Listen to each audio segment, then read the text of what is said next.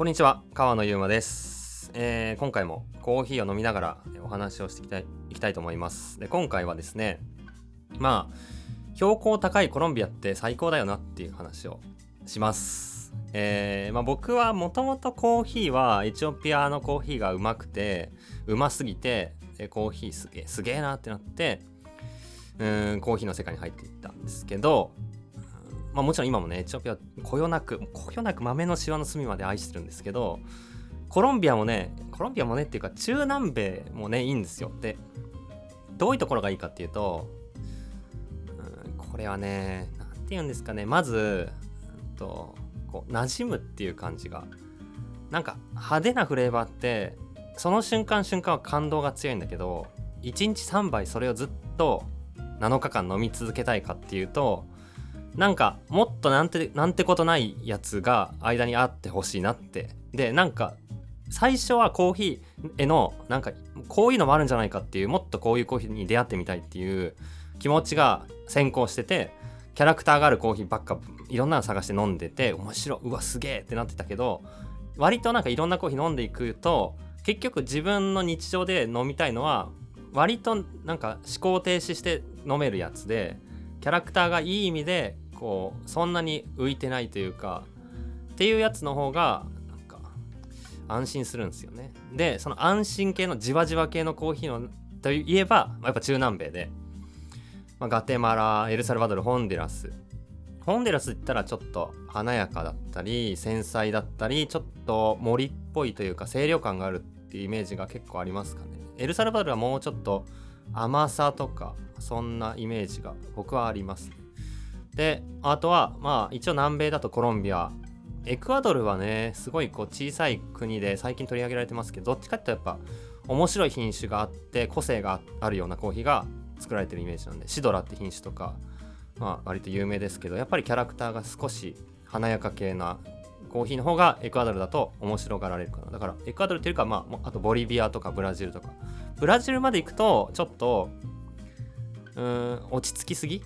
かもしれない。だからそのいいところが僕はあまあコスタリカもねそうね。中米だけど。ガテマラコスタリカとあとコロンビア。あたりの標高高いやつ。これ標高高いっていうのがねやっぱねいいんですよね。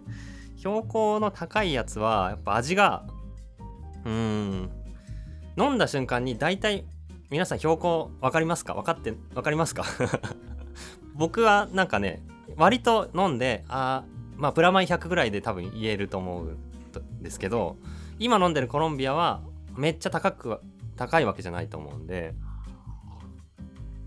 標高高いとどういう感じになるかっていうとまずそうだななんか解像度が高いというかこう目が目が細かいというかうんとなんかね 2000m とかに行くとこうよりこう写真の画質がいいやつみたいな なんていうの？こう細かいんですよ。味のポイントが。でしかも引き締まっているというかうーん繊細で例えば浮かんでくる果実感もより複雑でいろんな果実の印象が出てくるんですよね。でその果実の印象もなんかラフな、まあ、強い、はい、メロンバーンとかメロンはちょっと特殊か。えーっとねストロベリードーンとか、まあ、チョコレートドーンみたいなそういう力強いって感じよりかはなんかちょっと線の細いようなまあもうほんのり、まあ、ベリー感があって柚子っぽさがあってで奥にちょっと桃っぽさもあってでちょっとリンゴ感もオレンジ感もあってみたいななんかそういうもうなんか層が厚いというか、ね、いろんなフレーバーがこう絡み合って感じられる感じでしかもそれがラフな感じじゃなくて目が細かくてこう 細かいとこまでわかるっていうようなイメージが標高高い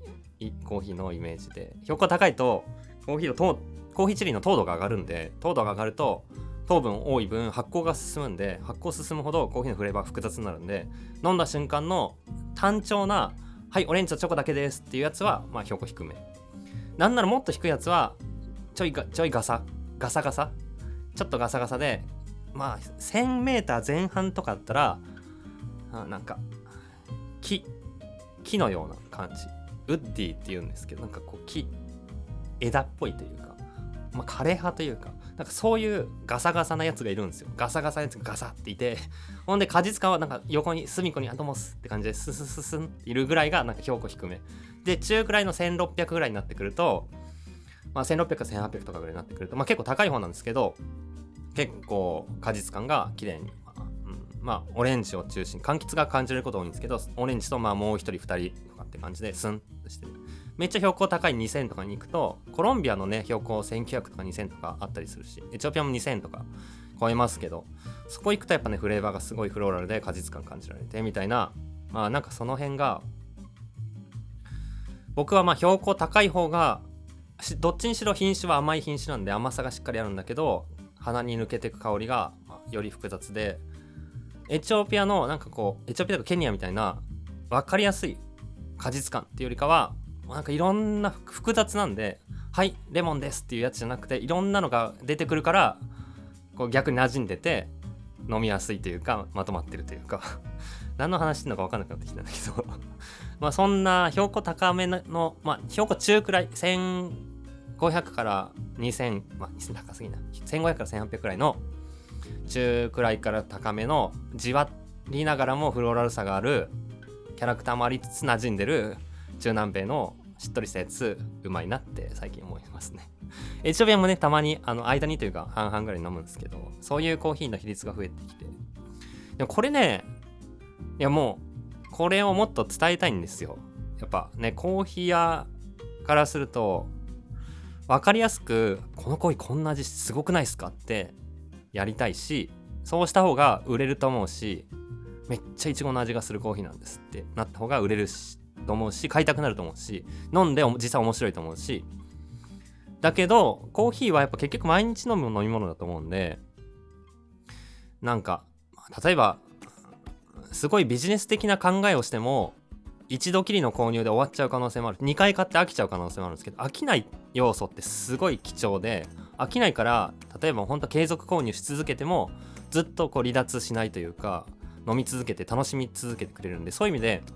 やっぱまあ結局出す順番だと思うんですよ。個性があるコーヒーでキャラクターがあるコーヒーでこうお客さんの心を掴んでコーヒー面白いってなって引っ張ってでそういう個性があるコーヒーを出しつつそうじゃないコーヒーを盛り混ぜていって最終的には気づいたら標高高いコロンビアになってるっていう流れ。これですよね。ここういうこういう伝え方の自慢。まあ標高も落ちてくかもしれないだんだん。